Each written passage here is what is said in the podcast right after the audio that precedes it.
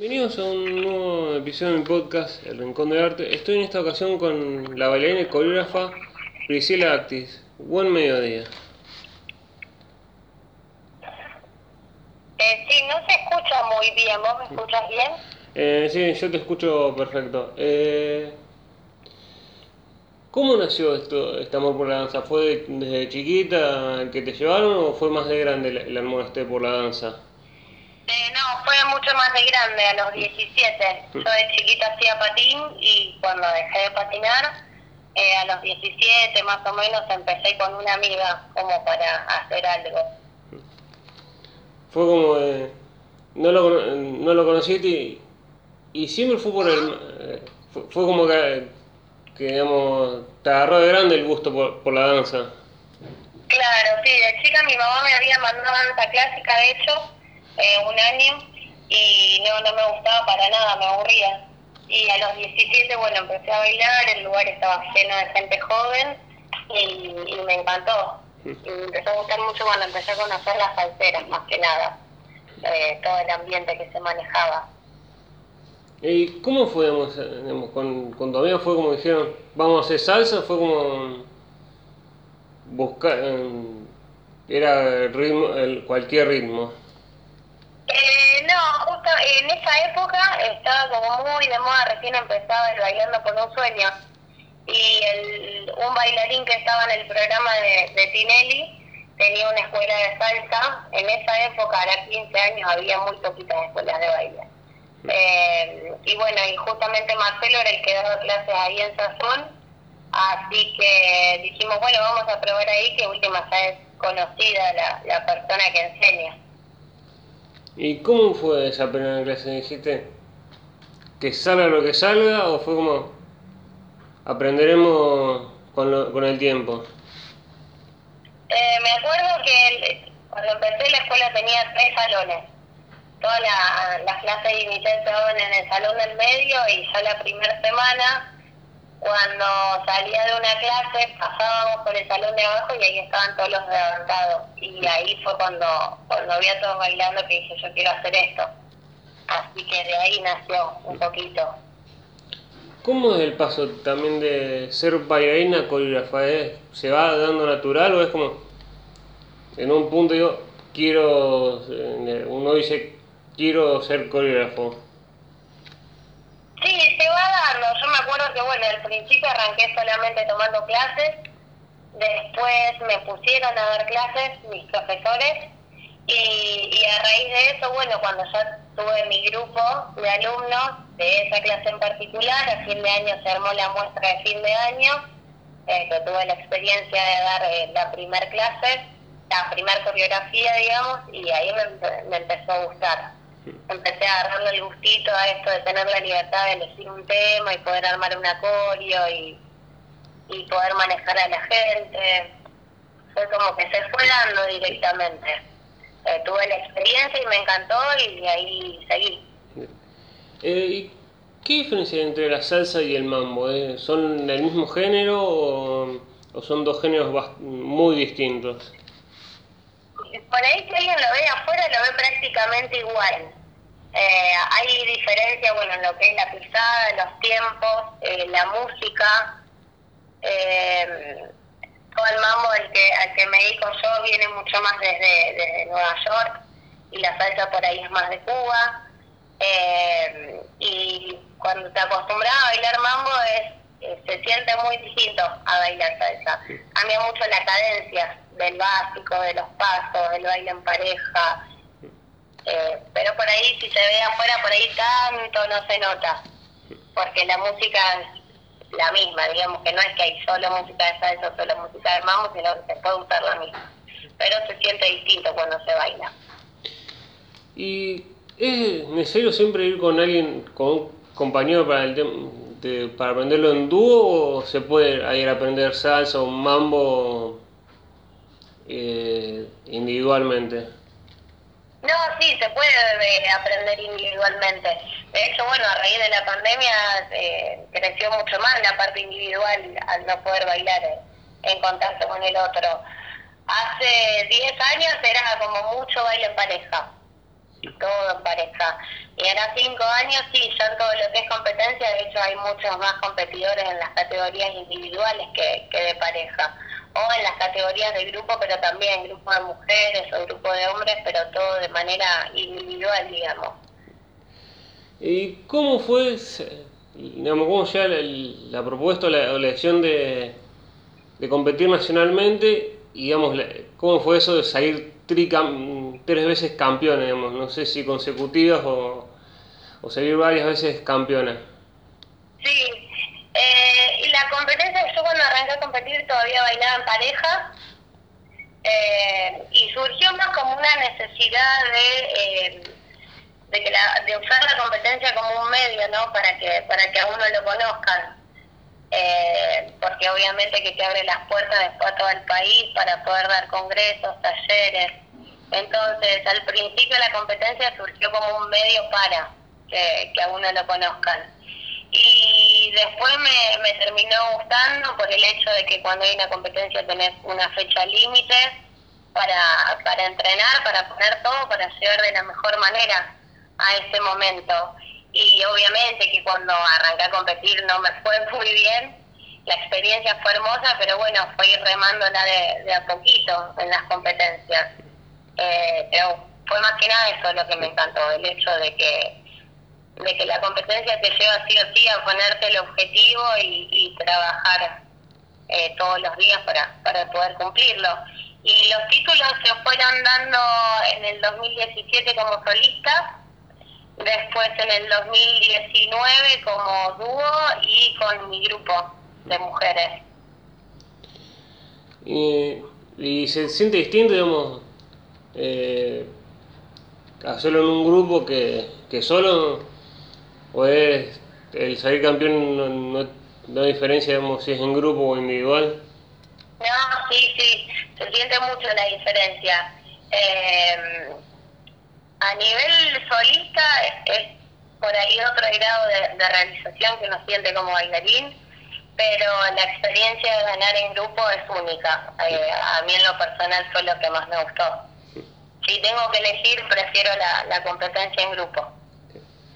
Y con el tema del baile, digamos, cuando es baile en pareja, sí. ¿Es fácil encontrar un bailarín con sentirse que se siente como uno? ¿O es un trabajo del tiempo, digamos, la confianza para bailar con una persona?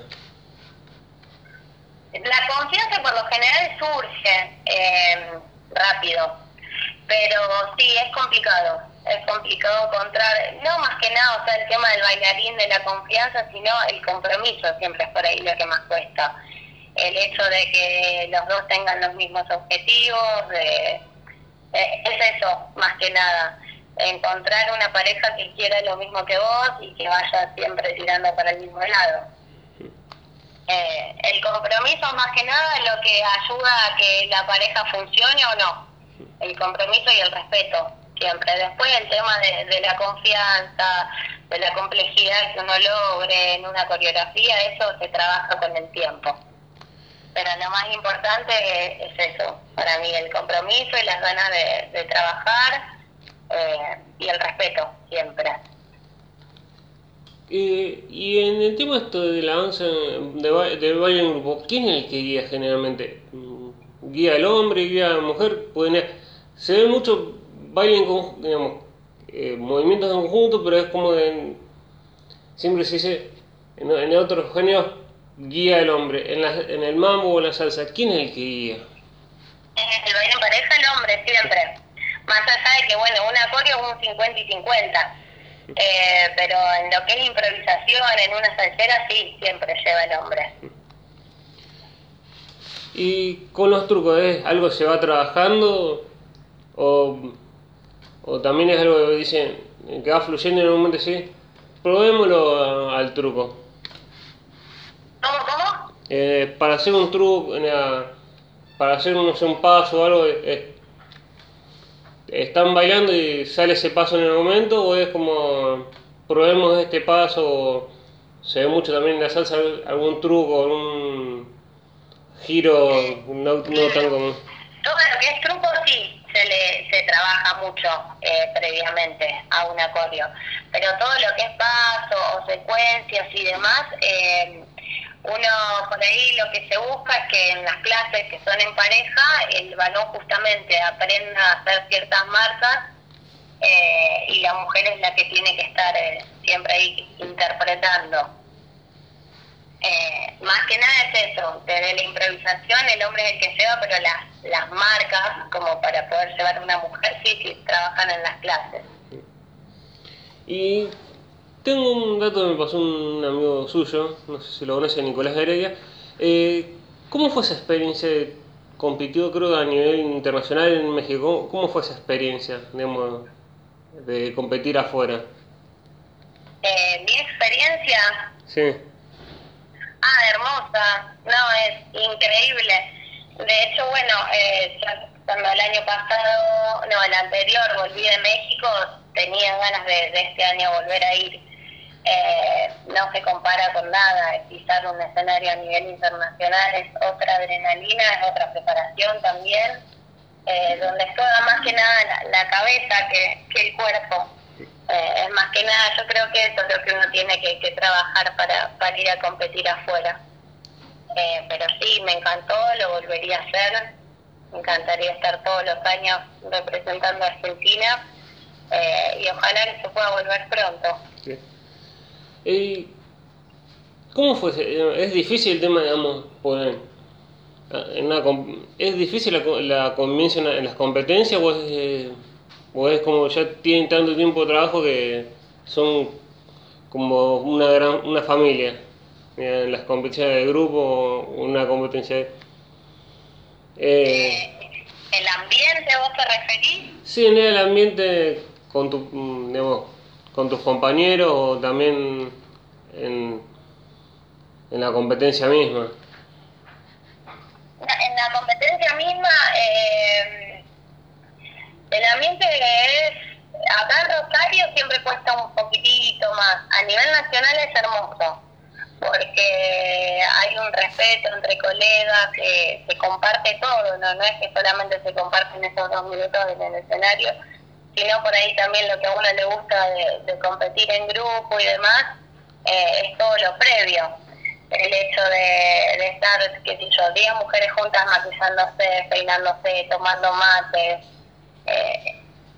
Competir en grupo y a nivel nacional donde obviamente que hay 1 millón de competidores es una experiencia hermosa, es ahí donde también uno empieza a entender que así como uno se mató trabajando para ese momento, el otro también, y lo que se genera también antes del escenario, atrás de bambalinas, la energía de todos los grupos siempre tirando para el mismo lado. El ambiente en sí es hermoso y te hace crecer un montón como persona. ¿Y ha habido alguna rispidez o algo? ¿O siempre es buena onda en la convivencia en el grupo, digamos, junto, digamos, ya no tanto en el día de competencia, sino, digamos, pongámosle la concentración o en el lugar donde se hospedan previo a la competencia? ¿Cómo? No entendí muy bien la pregunta. ¿Cómo es la convivencia en sí, digamos? ¿Son todos buenos amigos? ¿O es, digamos, vamos a competir, vamos a dar lo mejor, pero el grupo no se llega también, o es? No, para nada, no. Yo siempre digo que tengo la suerte de tener unas alumnas que son unas santas, porque sí, son... Realmente, es como a nivel humano es un grupo que siempre tiene ganas de todo. Ya sea a la hora de un ensayo el compañerismo y después de un ensayo también. O sea, a veces está un poco en uno querer generar esto de la unión de grupo, que no sea solamente 2 o 3 horas de ensayo, sino después ir al parque a tomar mate, salir afuera a comer algo. Lo mismo cuando uno se tiene que poner, no sé, a bordar un vestuario, a practicar peinados, ahí todo el tiempo se está fomentando esta idea de unión de grupo.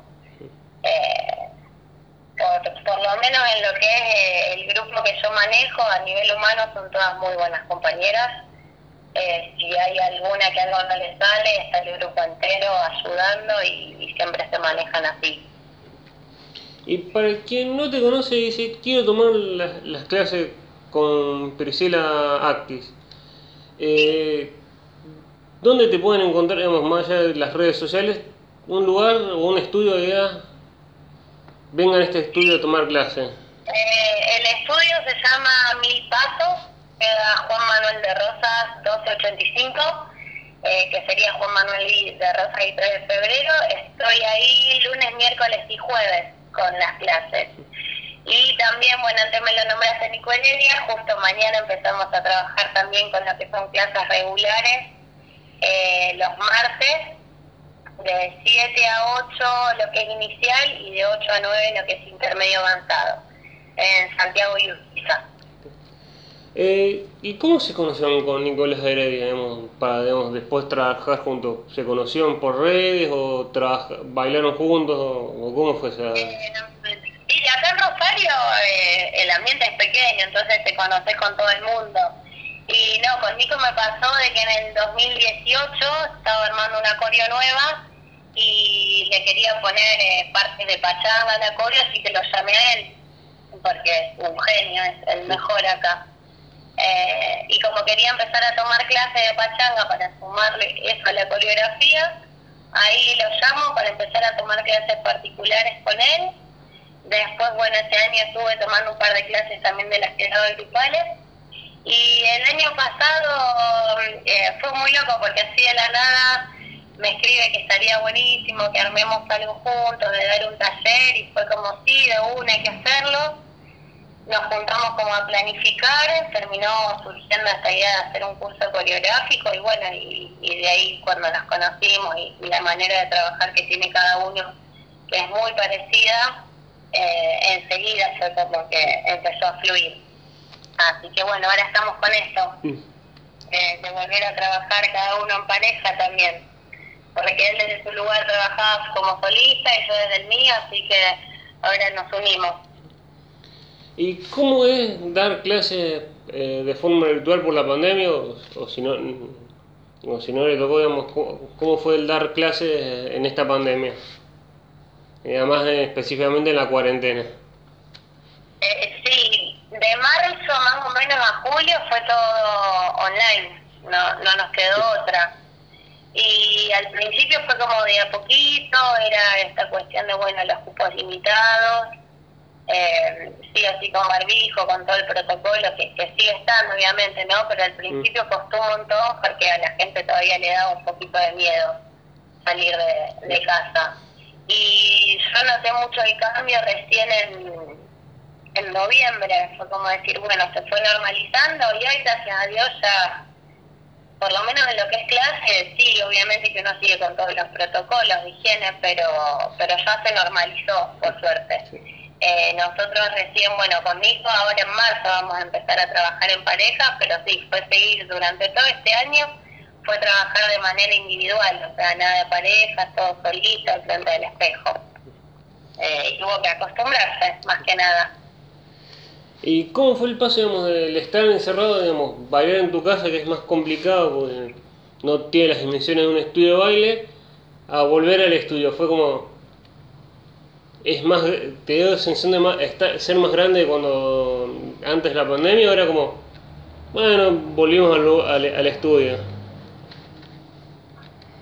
No, pues nada que ver. No.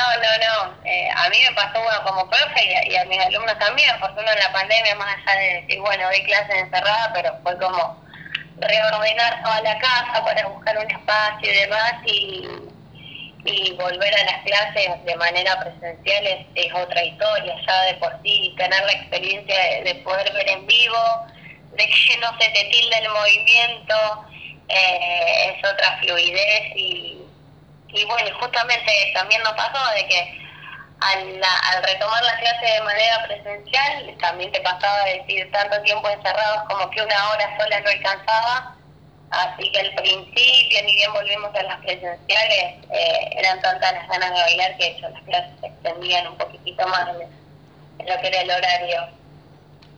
¿Y es duro bailar con barbijo o es...? Sí, es complicado.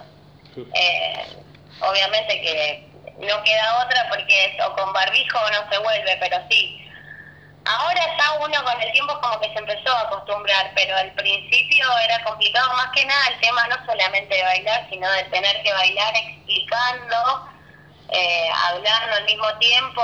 Sí, al principio fue un tema. Ahora ya dentro de todo nos fuimos acostumbrando. Y si no vi hace poco, creo, en sus redes y en las de Nicolás, filmaron un video, no sé si para algún artista, ¿cómo fue ese idea de un video que creo, o una coreografía que bailaban ustedes y un grupo?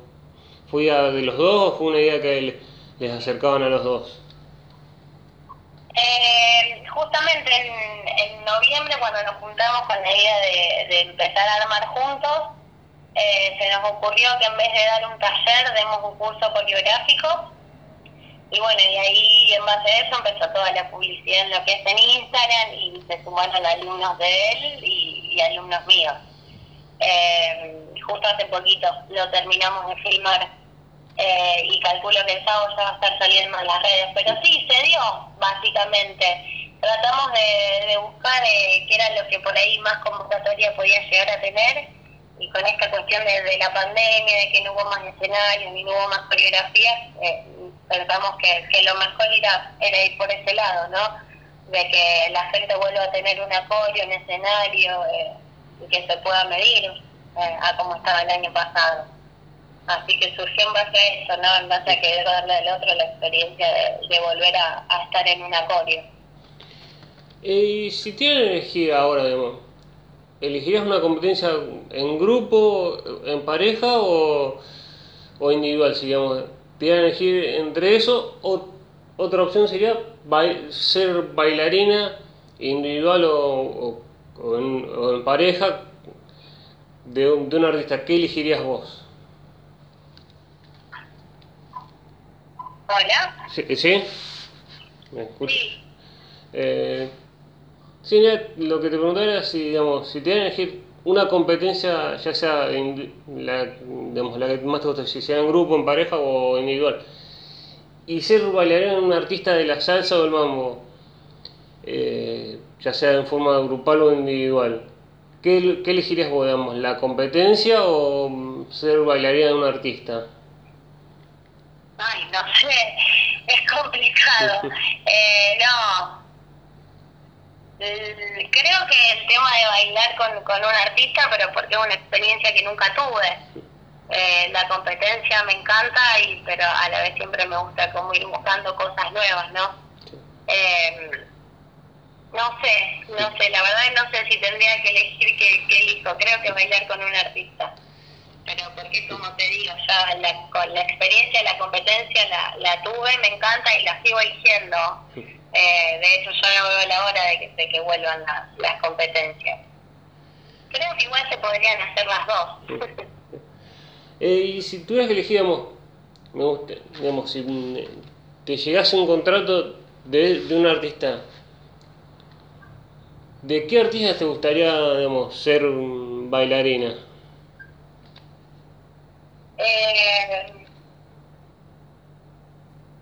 Creo que de Tito Puente, que justamente hace poco que subimos algo de él, me encantaría. Después de Aduana de Primera, también creo que me encantaría. Es una de las bandas que más me gusta. Y así como soñando y delirando, más allá de que hoy por hoy ya no se pueda porque no está acá, me hubiese encantado de Celia Cruz. Es algo que hubiera sido un sueño. Ya no se puede cumplir, pero sí, eso también me hubiese encantado. Y con el tema de arrancaste con las clases de baile, tu familia terminó como diciendo, ok, digamos, te gusta esto, digamos, y también cuando arrancaste con el, ok, te gusta esto, pero buscate algo más, un laburo en teoría, por lo que se dice mucho, serio, porque en teoría del arte no se puede ir. ¿Hubo digamos, esa frase o ese pensamiento de la familia, o fue como te apoyaron lo que te gustaba? No, por suerte no. Igual, bueno, yo estudié, soy profe de educación física y, por ejemplo, ahora en el verano he hecho trabajo de eso, trabajo en una colonia de vacaciones. Pero no, por suerte, mi mamá en eso siempre fue como que nos incentivó en el hecho de, bueno, si te gusta algo, esforzate mucho. Obviamente que me dijo, todo lo que sea vivir del arte acá en Argentina siempre cuesta más, así que esforzate el doble, pero trata de conseguirlo. Siempre como que nos inculcó eso. Y con esto, digamos, de la educación física y el baile, ¿te pasó, no sé, en la colonia con los chicos o en las clases de baile, confundir de decir, estoy en clase de baile y estoy haciendo la educación física, o al revés, de confundirte, pues, estoy acá y hago todo la clase de lo que me toca en ese momento, ya sea profesor de educación física o bailar o coreógrafa? ¿Cómo? No entendí bien la pregunta.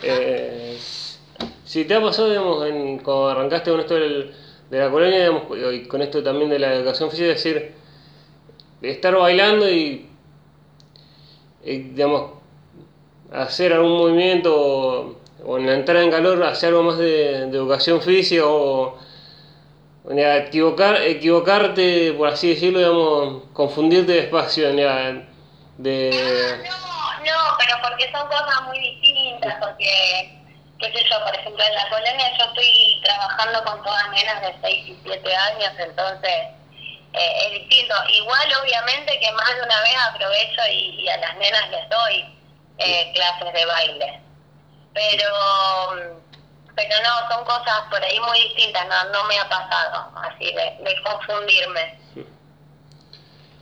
¿Y cómo ves que esto, digamos, de la danza ha ayudado a muchos artistas ahora con el tema de las redes sociales? ¿Crees que es algo positivo o te da miedo decir que te contesten un mensaje o manden un mensaje y te asuste la contestación, digamos, ya por lo malo, o es como, estoy en redes sociales y la gente puede opinar lo que sea? Sí, eso uno creo que nunca lo va a poder evitar. Al principio sí fue un tema como adaptarse, ¿no?, a esto, a decir, hoy todo pasa por las redes sociales, hasta que uno de alguna manera trata como de buscar la manera que justamente que las redes sociales te ayuden a tu trabajo.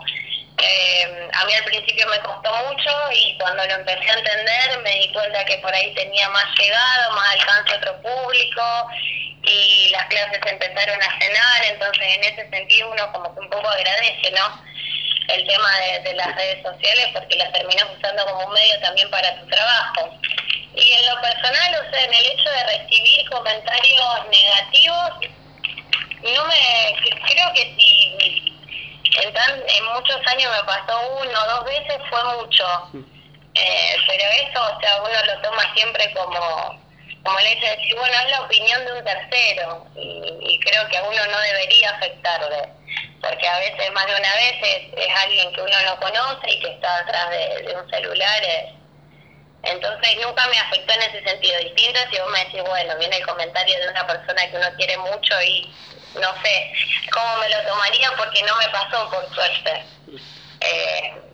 Pero bueno, hablando de las redes sociales y uno más o menos aprende a manejarlas, creo que nos ayuda mucho. A mí, por lo menos en lo que fue la pandemia, me ayudó mucho cuando fue la publicidad de las clases y demás. Y ¿te ha sorprendido algún lugar para, digamos, que te hayan llamado para hacer un congreso o dar clases? Decir, mirá dónde me están llamando, ya sea del interior del país o después de las competencias, y dicen, hey, Priscila, queremos que des clase en algún lado, y te sorprendés de dónde te están llamando o de dónde te llegó el mensaje. Sí, me pasó en el 2018. Me llamaron de acá del Cultural Cubano, que bueno, antes era el Cuba Ballet, y lo que me gustó fue que, o sea, justamente me llamaron para hacerme cargo de la cátedra de salsa, siendo que era un estudio integral de danzas, o sea, se daban varias disciplinas. Y eso la verdad que sí, me encantó, me llamó mucho la atención, porque siempre me había pasado estar en lugares donde solamente se enseñe salsa y que te tengan en cuenta como para enseñar una cátedra en un estudio integral es otra cosa. ¿Cómo, algún amigo o alguien te ha hecho, cómo vas a bailar salsa o mambo? Que se lo toma muy un baile muy sensual o, por así decirlo, así medio romanticón, y te digan, ¿cómo vas a hacer ese género sin, por lo que se llama de temer? Te miren raro por el género que haces de la danza.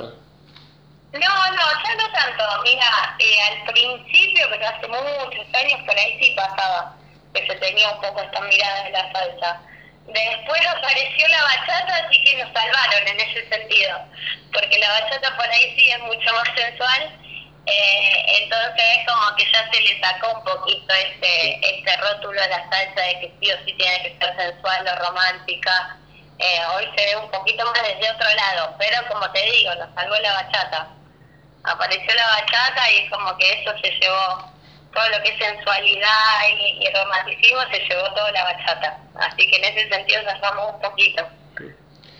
¿Y te sorprende cuando a tus clases o algún... o que te llamen, digamos, cuando te han llamado del lugar del que era el Cuba Ballet, que haya hombres bailando, o era como es algo normal en que haya hombres bailando salsa? No, sí, como normal, sí, es re normal. Igual en el Cultural Cubano no tenía ningún varón, que eso sí también llama un poquito la atención, como que los varones por ahí se inclinan más cuando son chicos, ¿no? Hablando desde los 6 hasta los, no sé, 15 años más o menos, que eran las edades que manejaba, los varones suelen inclinarse más a lo que es ritmos urbanos, no tenía ningún varón. Y de por sí ya en lo que son mis clases, sí, siempre son muchas más mujeres que varones. ¿Vos crees que es por esto también, digamos, que se dice el bailarín o el hombre que hace una danza es más, se lo toma, digamos, se lo discrimina a veces, o es por también hace por miedo? No, yo creo que no, por ahí tal vez antes podía llegar a pasar, la verdad no lo sé. Hoy por hoy ya creo que no, o por lo menos en el ritmo, en el género que manejo yo, no, la salsa, la bachata o el mambo, ya no hay más discriminación en eso, para nada. O por lo menos acá en Rosario no se ve tampoco. No sé cómo será después en Buenos Aires o Córdoba, no sé cómo se manejará ahí. Pero acá, para nada. ¿Y qué tiene, digamos, Nicolás Heredia como compañero de baile que decís no ha tenido o te sorprende como compañero de baile que con otros o con un grupo que tiene él que no tendría otro? Le ves que no sé si tendría otro bailarín. Y a mí lo que más me gustó fue el trato como colega, esa cosa de que no hay uno que sea más que el otro, sino que literalmente somos dos personas trabajando a la par. El respeto y más que nada lo que sí tiene es esta cosa de tener en claro qué es lo que quiere y trabaja mucho para lograr eso, porque es un bailarín que también nunca dejó de formarse, de tomar clases, y nunca paró de crecer, y eso cuesta por ahí encontrar, esta cuestión de que uno siendo docente también sigue estudiando, eso es lo que más me gusta. Y lo que te digo no se consigue siempre, yo creo que es lo que más cuesta. ¿Y te ha pasado en algún estudio o cuando aprendías a bailar que el profesor o en el mismo estudio alguna vez te diga no vayas a tomar clase en este lugar o no vayas con este profesor, por lo que sea, digamos, como el famoso tirarle tierra solo para que uno se quede en el lugar donde está aprendiendo? Te entiendo. Yo nunca lo hice. De hecho, a mí me ha pasado de que hay alumnas que vienen y me dicen, Pri, enseñame tal cosa, tal baile, tal estilo, y siempre los he mandado con otros profesores que creo que en algunas ramas están mucho más capacitados que yo. Por ejemplo, el afrocubano, si una alumna viene y me pide que le enseñe afro, prefiero mandarla con otra profe que es increíble, Ana Rosario. Entonces nunca me ha pasado de esto de decir, bueno, le tiro tierra a otro docente. Y por otro lado, a mí por suerte nunca me lo han hecho. O sea, sí por ahí me han dicho profesores, bueno, mira, con tal, trata de no ir, pero desde un lugar de cuidarte como alumna, porque qué sé yo, saben que tal vez en tal lugar no nos enseña muy bien, no se enseña desde la conciencia corporal, entonces lo hacen más como una manera de cuidar al alumno y de no exponerlo a que tome clases por ahí con alguien que no lo va a ayudar. Y ¿cómo él, no sé si se aprende al principio, el subirse a los tacos, ¿se baila con tacos especiales o los zapatos son comunes, los del mambo, los de la salsa son comunes o son distintos a los que se usan, a veces las mujeres para salir? No, sí, son re distintos, sí. El taco hay de diferentes medidas, eso por ahí depende más de la altura que cada mujer tenga, con lo que se sienta más cómoda, pero sí, son distintos porque lo que se necesita sí o sí es que la suela sea flexible, que no sea rígida. Y al principio cuesta bailar en zapatos, pero es como todo, una vez que te acostumbras, que te lleva un lindo tiempo, que cuando apenas empezás a bailar, tal vez, no sé, te lleva 3 meses a acostumbrarte a los zapatos, pero se aprende, y una vez que te acostumbras a los zapatos es como que ya no querés bailar más en zapatillas, pero sí, son especiales. Más que nada lo que se busca es que se sujete bien todo el pie, más que nada el tobillo, y que la suela sea bien flexible.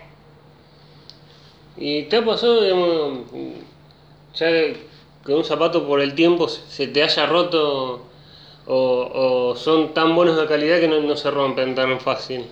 Mira, por lo de ser tan flexible. Sí, por lo general suelen ser buenos los zapatos. Yo, por ejemplo, los que tengo a mí, por lo general me duran 3 años. Igual nunca estamos con un solo par de zapatos, siempre tenemos 2 o 3 seguros.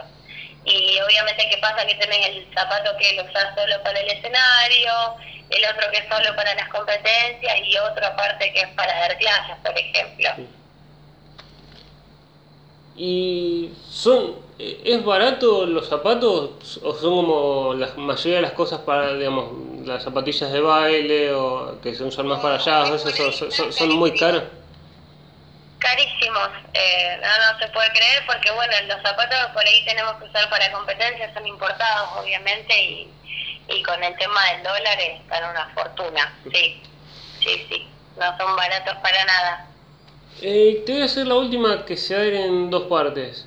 La primera parte de la última pregunta es mirando para atrás, decís, ¿me arrepiento de algo o tu María está diciendo de otra manera? Y la segunda sería a una chica o un hombre que se quiera animar a bailar mambo o salsa y no se anima por un prejuicio o lo que sea, ¿qué le dirías vos para que se anime? En la primera, si me arrepiento, no. Hoy por hoy no. Si miro para atrás, obviamente que a todos nos van pasando cosas en el camino y con el tiempo uno termina agradeciendo lo que pasa. Porque si no estaría donde estoy, entonces hoy por hoy miro para atrás y agradezco lo bueno y lo malo que pasó, porque me ayudó a llegar hasta acá. Y por otro lado, el tema de los prejuicios y demás, que creo que es como en la vida, creo que uno tiene que preocuparse de uno, de hacer lo que a uno le hace bien y que la mirada del tercero no importe, que si a vos te hace bien y te llena, con eso alcanza. y que obviamente que cuando empieza a bailar y se dé cuenta que le gusta, y va a encontrar un montón de gente que piensa como él, así que no hay que mirar tanto hacia afuera.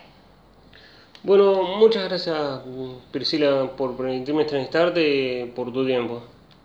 Bueno, no, por favor, muchas gracias a vos.